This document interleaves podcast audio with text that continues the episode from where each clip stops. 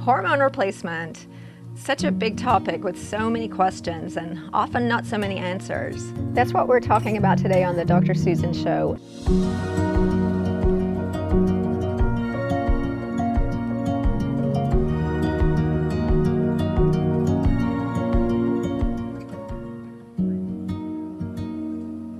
Hi, I'm Dr. Susan, and welcome to this presentation about hormone replacement. Well, I don't think I'd be uh, doing anyone any favors if I didn't start by just talking about coronavirus for a moment. Uh, last week we talked about coronavirus and pregnancy. And as a gynecologist, obviously, uh, coronavirus and women's health is, is super close to my heart. Uh, our office, CompleteWomen'sCareCenter.com, is still open. Uh, we're doing most of our visits by telemedicine. So if you have questions for a gynecologist, uh, please visit us at CompleteWomen'sCareCenter.com and we can help you answer your questions about gynecologic health or about coronavirus.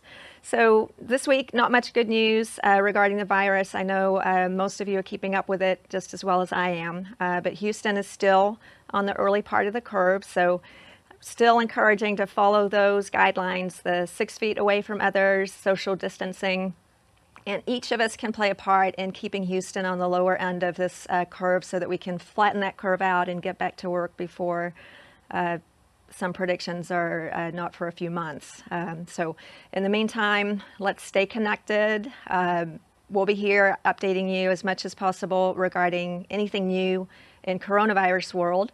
And if you have questions uh, regarding coronavirus, you can type those in now as well. I may not have time to get to all of those during this show since we are focusing on hormone replacement, but um, I know that that is the closest thing to almost all of our hearts right now.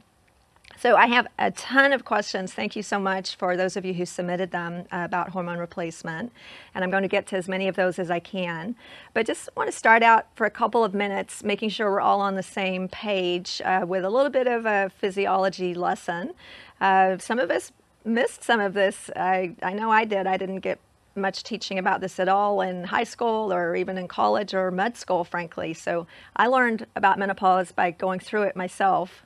And so it's uh, very understandable that most of us don't have the information that we need about menopause. So just a little five minute uh, briefing about menopause and why we might need hormone replacement.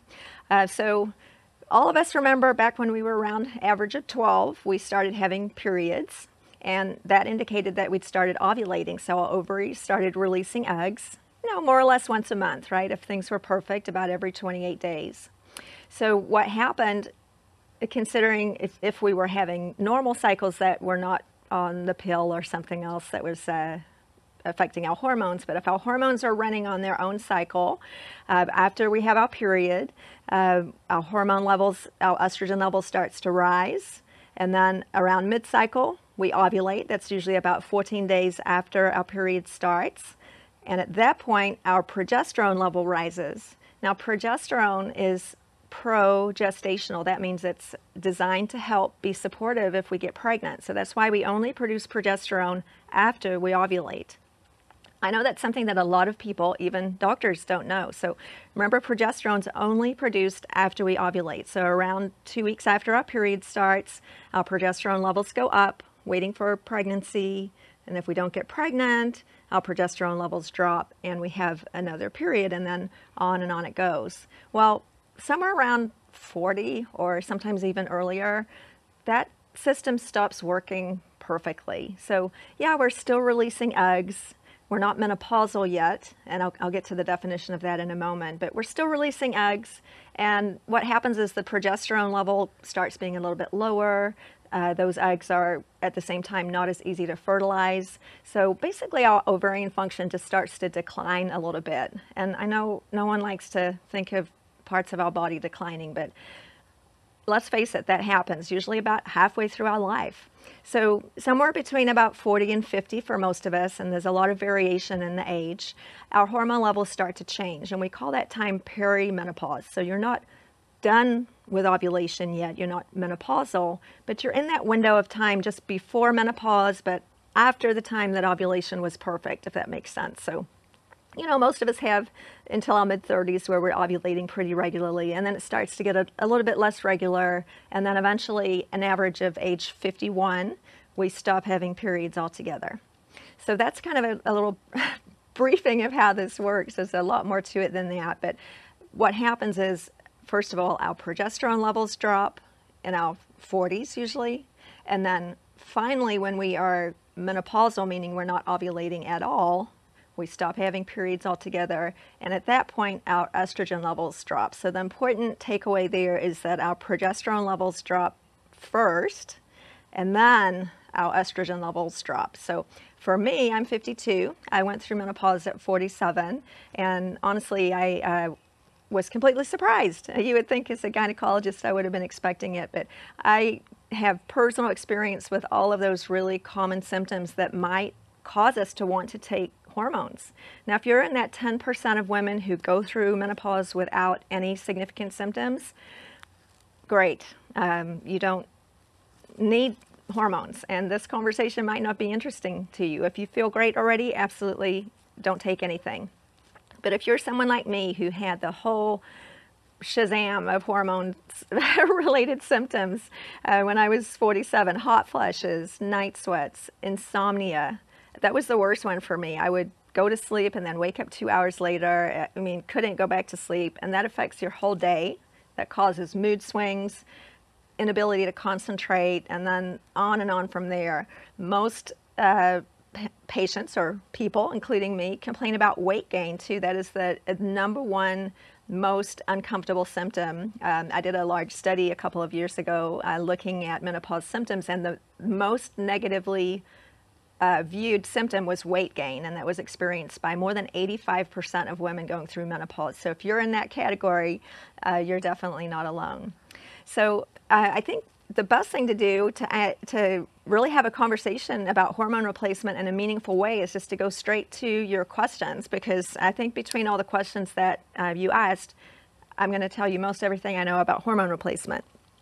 Um, so First of all, I'm going to start with a question from Jennifer who says, uh, What are the best kind of hormones to take and how do I choose? Um, and that is a really big question, uh, Jennifer. Uh, so let's back up for a second and just remember that the hormones we're talking about in this context are estrogen and progesterone. Those are the two major hormones produced by, by, our ovaries. So while we have a lot of other hormones in our body, when we're talking about hormone replacement therapy for menopausal women, we're talking about estrogen and progesterone. So what kind to take? Yeah, there's a whole bunch of choices. So to narrow it down, um, you know, I'm a, a traditionally trained physician, so I try my best to practice evidence-based medicine. And, you know, many, many studies on hormone replacement have now led us to believe that the, the best choice is something that is bioidentical. Now I'm going to talk about that word a little bit more and I see some questions about it as well.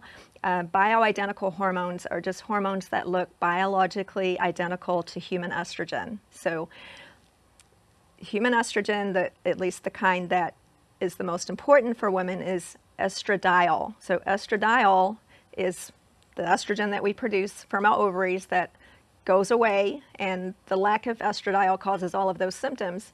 So anything that is estradiol would be considered bioidentical. So for Jennifer, some kind of estradiol and then progesterone, so those two together. There's only one kind of progesterone. Progesterone is progesterone. Uh, there's a lot of lookalikes to progesterone, which are called progestins. So I'm going to just suggest that that's not my recommendation. But uh, Jennifer, the answer to that is some kind of estradiol and progesterone. Now, to, to further answer your question, there's all kinds of ways you can get this stuff, right? Lots of different delivery modes. So the current evidence suggests that estrogen, the estradiol portion of the, that duo, should be taken in some kind of fashion that doesn't go through your mouth and into your stomach. The reason for that is that when we take uh, oral medications or pills, they're metabolized through our liver, and over time, estrogen it, it, causes a lot of work for your liver. Um, incidentally, while your liver is metabolizing the estrogen, it changes the compound and makes it less effective, perhaps. So transdermal, meaning something across your skin. That could be a cream, a patch, or even a pellet under your skin, but something that doesn't go through your mouth. Uh, and there's lots of options for that. So I think some of the other questions will get into that a little bit more. So that's a great question, Jennifer. Thank you. Um, now, my second question from Yvette says um, Yvette is asking, where do hormones come from? Is it better to take something natural versus synthetic? And I love that question because um, there's so much confusion around these words like natural, synthetic. Um, a lot of it is marketing uh, terms. So we already talked about bioidentical being the preference, but guess what? Um, all bioidentical hormones are synthetic because uh, the only way that they would not be synthetic would be if we drew them out of another human, and that's not uh, legal. so, uh, bioidentical hormones are made in a lab to look exactly like human hormones, and that's great. So, synthetic is not a bad word. Um, it is used in that way uh, sometimes uh, for marketing, but uh, all bioidentical hormones are synthetic. Keep that in mind because they do not come directly out of another human. Now, uh, plant-based hormones are often called natural, so we have to you know, get our mind around these terms. Plant-based hormones are also synthetic because we take the um, hormone precursor out of various plants and then they're manipulated in the lab to create these bioidentical hormones. So without getting too complicated, um, just be careful of those words, uh, natural and synthetic. And the important thing for, for me uh, is that the end point is that these hormones are biologically identical to what we produce in our own bodies. And yes, they are synthetic. So if you hear the term natural, I think it's probably um, alluding to the fact that these hormones do come from a plant source. Now, um, an important point about that question, there, there, was a hormone that is still on the market, um, was very popular years ago called Premarin. Uh, now, Premarin, many of us don't know, and I will tell you today, uh, comes from pregnant mare's urine. Uh, they didn't even try too hard to hide that in the name. Uh, now, Premarin uh, is not bioidentical. Uh, it comes out of a horse. the way it's it obtained is less than humane. So that would not be my recommendation. Uh, first of all, it's not bioidentical, and secondly, um, it's responsible for a huge amount of animal cruelty. So if you take Premarin, I'm guessing that you don't know where it comes from, or you would not take it anymore. So my personal opinion is that uh, is a product that should not be available on the market. And if you take it, I would ask your doctor to switch you to something else um, for that reason. So that's a great question. Thank you. Um, now, let's see, Giselle. Oh, another great question. Giselle says, uh, I had breast cancer. It was stage one, seven years ago. I really want to take estrogen for hot flashes, but no one will prescribe it. So what can I do? Um, this is a, a, very common question, you know, since one in eight of us develop breast cancer in our lifetimes. And uh, the party line has always been that if you have had a personal history of breast cancer, you should not take estrogen uh, assuming you had a estrogen sensitive cancer, which is the majority of breast cancers. Uh, there is some growing evidence that for patients um, like yourself uh, who are more than five years out from a stage one cancer, uh, have such a low risk of recurrence, knock on wood, that taking uh, a low dose of estrogen for symptom relief is not out of the question. Uh, you know, of course, we have to weigh the pros and cons. Uh, but the way I think about it is that, uh, you know, quality of life is really important. So depending on how much a patient is suffering, I do have several patients in my practice who have had breast cancer who've chosen to take estrogen for symptom relief. And, you know, with a discussion uh, about the risks and benefits, that could be something that's appropriate depending on your personal case. So if you, if you have had breast cancer, generally, uh, oncologists and uh, doctors like myself would hesitate to prescribe estrogen to you if you've had anything more than a stage one cancer or if you're less than five years out from the initial diagnosis, but it's not out of the question. So my personal practice style is to work with you uh, and let you make your own decision. So uh, CompleteWomen'sCareCenter.com if you want to talk about that some more. I definitely wouldn't say absolutely not. Um, April has another question. Oh, this is another great one. How do I know I'm on the right dose? And do I need to get regular blood tests? Um, well, my opinion is you don't need regular blood tests. Uh, while a lot of doctors do draw blood regularly for patients on hormone replacement, um, I would argue that most of the time, I or we know what those results are going to be before we get the test back. So, for example, if you're 52 and you haven't had a period in two years and you go see the doctor complaining of hot flashes, night sweats, all the common symptoms, I really don't need to draw your blood to diagnose that you're menopausal. And guess what? Your estrogen and progesterone levels are going to be really close to zero. So there's no point in doing that blood test, in my opinion. Secondly, uh, when you've been on hormones for a while at the dose that we choose based on what works for most people, so we start on a dose that is commonly effective and then kind of go from there. If I started you on a dose of hormones and then you came in, say, a month later and told me you were feeling great, I wouldn't draw your blood. I mean, what if the blood test said that your levels were too low?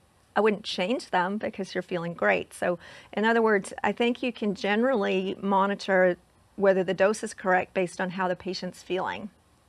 There are certain symptoms that go along with having an estrogen level that's too high, like breast tenderness, nausea, headaches, water retention, and there's certain symptoms that go along with having an estrogen level that's too low, like hot flashes, night sweats, and so on. So you, we can usually titrate the dose just by listening to you rather than drawing your blood. And I, I do want to add one point, which is that some doctors, and I uh, hesitate to be critical at all about anyone else's practice of medicine, but some doctors make money from doing blood tests, and you know, I understand it is a business, but keep in mind that if you're paying a lot of money for blood tests that you don't need, that might be something that you choose to avoid because, uh, in my opinion, you don't need them. Now, doing blood testing could be useful if it's a very confusing confusing situation. Just say, you know, you've been on hormones, you're not feeling better, I, I can't figure out what's going on. Something like that might warrant a blood test. But generally, in my practice, I do not draw blood regularly, if at all, uh, for hormone levels, because you and I, between us, can basically figure out what those levels are without asking the lab. Does that make sense? That was a great question.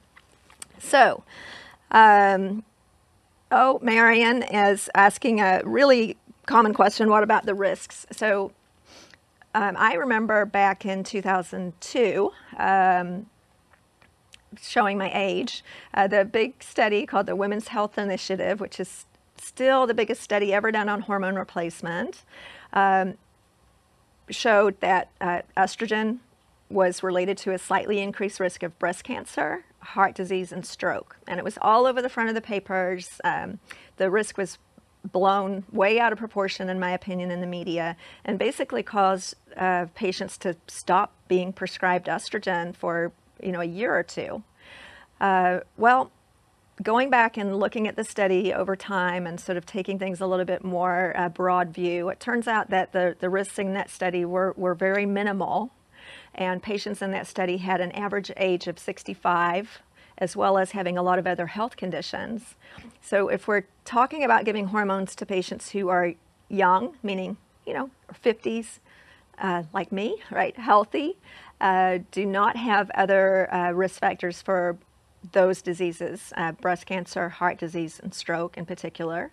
Um, now, we all have risk factors for those things, but you don't have an extremely elevated risk uh, then hormone replacement may still be a very good option for you. Now, um, I will tell you that all of the evidence suggests that taking hormones, estrogen in particular, uh, does increase the risk of breast cancer slightly if we take it for a long time. Now, you can see that there's a lot of uh, subjectivity in there because how much is slightly and how long is a long time? We really don't know. Um, but if the average risk of getting breast cancer in the United States is one in eight, which it is now in our lifetime, and we increase that risk slightly, say to one in six or one in seven, uh, to me, that doesn't make a whole lot of difference. Um, we can all assume that our risk for breast cancer is high, and I personally take estrogen and get my mammogram annually. And while I hope that I never get breast cancer. If I do, it will be caught early. And meantime, I've been feeling really good and um, symptom free. So uh, we just have to weigh that against the quality of life um, issues that each individual has. Uh, if you had the genetic predisposition for breast cancer, for example, like you carried the BRCA gene, you know, that might be a different conversation. If you're 300 pounds, smoke, and have had a heart attack or stroke, taking estrogen may not be the best idea for you. So you can see that it's very individual based on each patient. Um, and that's a very good question. So when we're talking about starting someone on hormone replacement, that's a very long conversation that we have with each patient to try to assess the risks and benefits for, for her in particular. There's no blanket answer for, for everybody. It's different for each person. Um, this is how you know you're getting old when you have to um, put on reading glasses. And uh, just uh, we're about 20 minutes into this. Uh, uh, goes time goes fast, doesn't it? I just want to remind you, if you've tuned in, we're talking about hormone replacement. Uh, we still might have some time for some extra questions if you'd like to submit them in the comment box below. Um, so Eva has a good question. You know, why is hormone replacement still so controversial, and why doesn't everyone take it? Well, people love controversy, don't they? Um, and I still think we're still kind of reeling a little bit from that big study from 2002, even though that's been, what, 18 years now? Gosh, long time. Uh, a lot of doctors who are senior or have been practicing for quite a while may still have that uh, mentality in mind. So I, I have some colleagues who still believe that hormone replacement is dangerous and won't prescribe it. Um, you know, everyone has their own opinion, but uh, certainly the data now, after 18 more years of research, suggests that hormone replacement is safe for the majority of women. As I discussed before, it's different for each person, and we weigh that risk versus the benefit for each patient. Why doesn't everyone take it? There are some patients who shouldn't, but um, I think uh, many of us certainly can. Um, Vivian has a good question. Why do some places charge so much for hormone replacement? Why isn't it covered by insurance? Well, Vivian, uh, it is covered by insurance, so that's the good news. Um, now, there are some uh, doctors who prescribe hormones and charge large amounts of money for it and they're prescribing good medicine. I, I, don't want to criticize what they're prescribing. However, you can get the same thing. We were talking about bioidentical hormones. You can get bioidentical estradiol and progesterone from any pharmacy, generic and covered by insurance. And you can visit a gynecologist and have that visit covered by insurance. So if you want to go to a doctor and pay 2,500 or $3,000, by all means, do that and they, they will take very good care of you. However, you can see uh, very well trained gynecologists like myself or my partners at CompleteWomen'sCareCenter.com uh, who can prescribe the same thing uh, without you having to pay out of pocket for it. There's no benefit to taking expensive hormones. no. uh, not like our shoes or our purses. You can't see the label on this stuff once it goes into your system, and it's the same exact thing. So keep that in mind. Um, now, uh, a little plug for the North American Menopause Society. Uh, some doctors don't know much about menopause, and I was one of them uh, until I went through it, even though I'm a gynecologist. But uh, if you look on the North American Menopause Society website, they can give you a list of doctors who are very well trained in menopause, including myself and my partners. Um, that, that can really help you. And so uh, that's a great resource uh, for patients and for physicians as well. I use it quite frequently myself to keep up to date. Uh, let's see. Oh, Georgette has a really good question. Um, which hormones do I need? My doctor said I don't need progesterone. Is this true? So, yeah, up until Georgette's question, um, I have been talking about taking estrogen and progesterone together, which is generally what I recommend. Now, uh, Georgette, your doctor who said that you don't need progesterone, I'm just going to go out on a limb and guess that you have had a hysterectomy. So, um, if we've had a hysterectomy, if we do not have our uterus anymore, then we're not at risk of uterine cancer. Um, obviously, don't have a uterus. We know that if you take estrogen by itself, it can increase, increase the risk of uterine cancer over time. Now, a long time. If you take estrogen on its own, it can build up the uterine lining and even increase the risk of cancer. So uh, if you don't have a uterus, some doctors uh, are comfortable prescribing estrogen by itself because you won't be uh, you won't have that risk if that makes sense. Now, another argument is that progesterone has a lot of other benefits other than reducing the risk of uterine cancer. So, one benefit of progesterone for those of us who have a uterus is that it reduces the risk of uterine cancer, and that's really important. So, if you do have a uterus, you definitely should take estrogen and progesterone together. Now, if you do not have a uterus and you feel great taking just estrogen, like Georgetta, uh, if you feel great, that's perfectly fine. But what I found is there are many other benefits to progesterone other than reducing the risk of uterine cancer. So many of my patients who've had a hysterectomy still take progesterone. For example, it helps with sleep. So I take progesterone at night. It definitely helps with sleep. Progesterone has a, a muscle relaxing effect. We actually use it now in uh, obstetrics to prevent preterm labor. It, it, truly does have a muscle relaxing effect. So many patients find that it helps with tension. You know, if you tend to get those mood swings or anxiety or um, tension headaches. Uh, so you might find that progesterone is helpful even if you don't have a uterus. So Georgetta, if you have any of those symptoms, definitely trying progesterone might be something that can help. And that's a great question. So you don't always need both, but in my practice, usually I do give both. Um, oh, Annabelle touched on that topic that I was talking about weight gain. Um, she said, I gain weight with menopause. Will hormones help? Oh, I wish they would, but I, uh, the truth is uh, no. I'm sorry. Um, we, you know, I would be sitting in a bath of them myself if that were the case. And uh, what happens uh, during that perimenopausal time, remember earlier on we were talking about how initially our progesterone drops, but our estrogen doesn't drop till later. That period of time, our estrogen is uh, higher than it should be in relation to the progesterone, if that makes sense. So some people call that a time of estrogen dominance. So when you have a lot of estrogen in your system, it, you gain fat usually around the midsection. So this is a very common, uh, almost universal complaint. And like I said earlier in my study, 85% of women said that weight gain was the most negative symptom that they experienced with menopause. So if estrogen dominance causes fat to gain around the middle, wouldn't it be great if just giving you some progesterone would reverse that? Well, we tried. It doesn't. But you don't want to hear it, I know, and I'm glad that no one can throw anything at me when I say this, but eat right and exercise. And it's really unfair, and you can kick and punch all you want to, but it is absolutely true that we need fewer calories to maintain the same weight than we did when we were younger. And as much as I hate that, it's true. So many of my patients say to me, I gained 15 pounds and I didn't do anything different. What happened? And my answer to that is, you didn't do anything different. That's exactly what happened. You have to do things differently as we get into this uh, second half of life, meaning we're going to need fewer calories to maintain the same weight. So eat right and exercise. Don't kill the messenger. Um, and taking progesterone will not help. I'm sorry to tell you that, but it'll definitely make you feel better.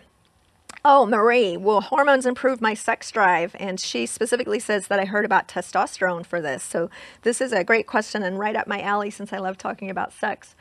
Um, well, hormones hormones will do a lot for your sex drive. Um, here's my opinion. When you feel like crap, you do not want to have sex.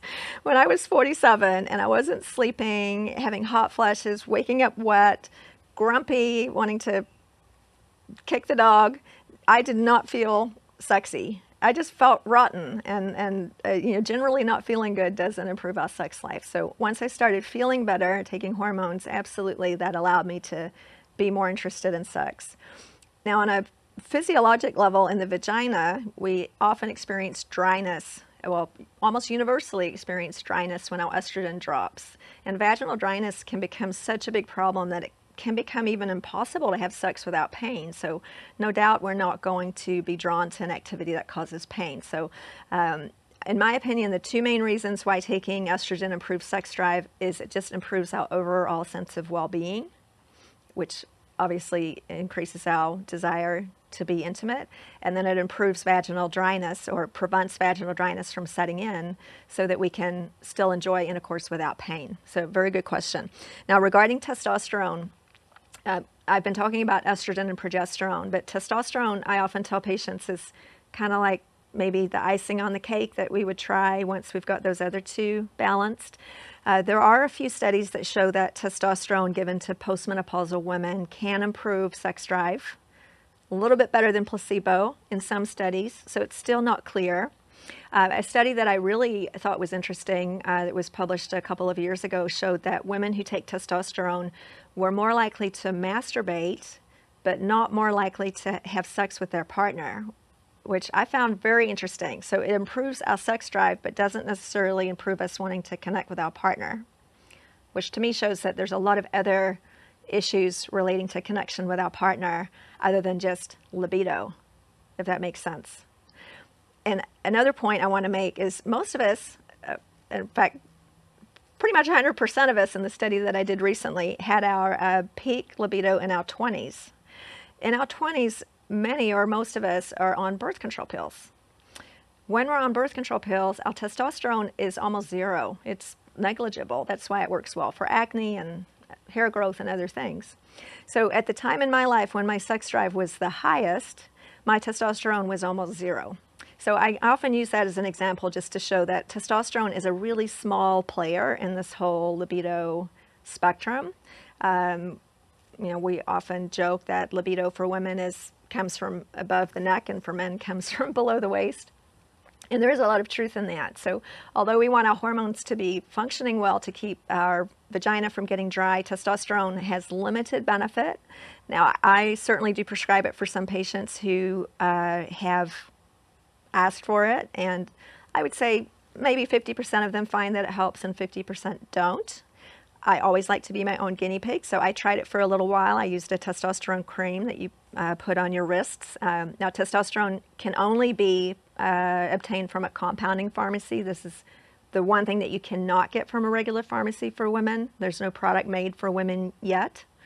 Um, and I actually got oily skin, acne, hair growth. Uh, it, didn't help my libido, so I stopped it. Um, but uh, you know, you could try it. I tell patients give it a try and see if it works. But it's a tiny, tiny player. Estrogen and progesterone are the big players. Um, okay, thank you for another question from Isabella. It says, how long do I have to take hormones? When should I get off of them? Uh, well, another joke that I have is I'm going to be wearing my estrogen patch uh, when they push me into the fire.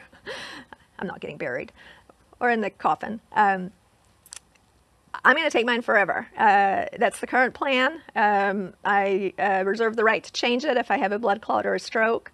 Uh, so there's no particular time that you have to get off hormones. It's really an individual uh, decision. Uh, we've heard other doctors throw around five years, 10 years. Those are made up. There's no data suggesting you have to stop at a particular time. But the important thing is that each year or whenever you come in to see your doctor to be reassessed, that it, that she asks those appropriate questions just to make sure that your risk level hasn't changed and that you might need to stop. So long as your risk level hasn't changed, I keep prescribing and I'm keeping uh, my doctors prescribing it for me uh, forever, I hope. Um, Amelia, this is a this is a, another common question. Uh, Amelia says that I heard that compounded hormones do not increase the risk of breast cancer.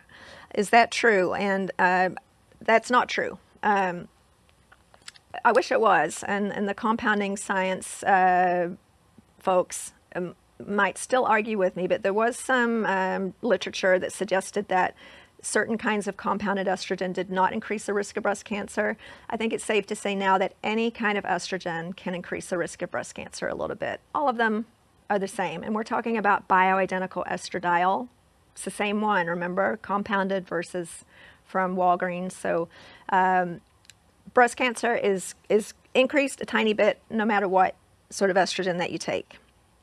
Um, Emma says, how do I find a doctor who can help me? My doctor doesn't seem to know about this. Um, again, uh, North American Menopause Society has a great listing.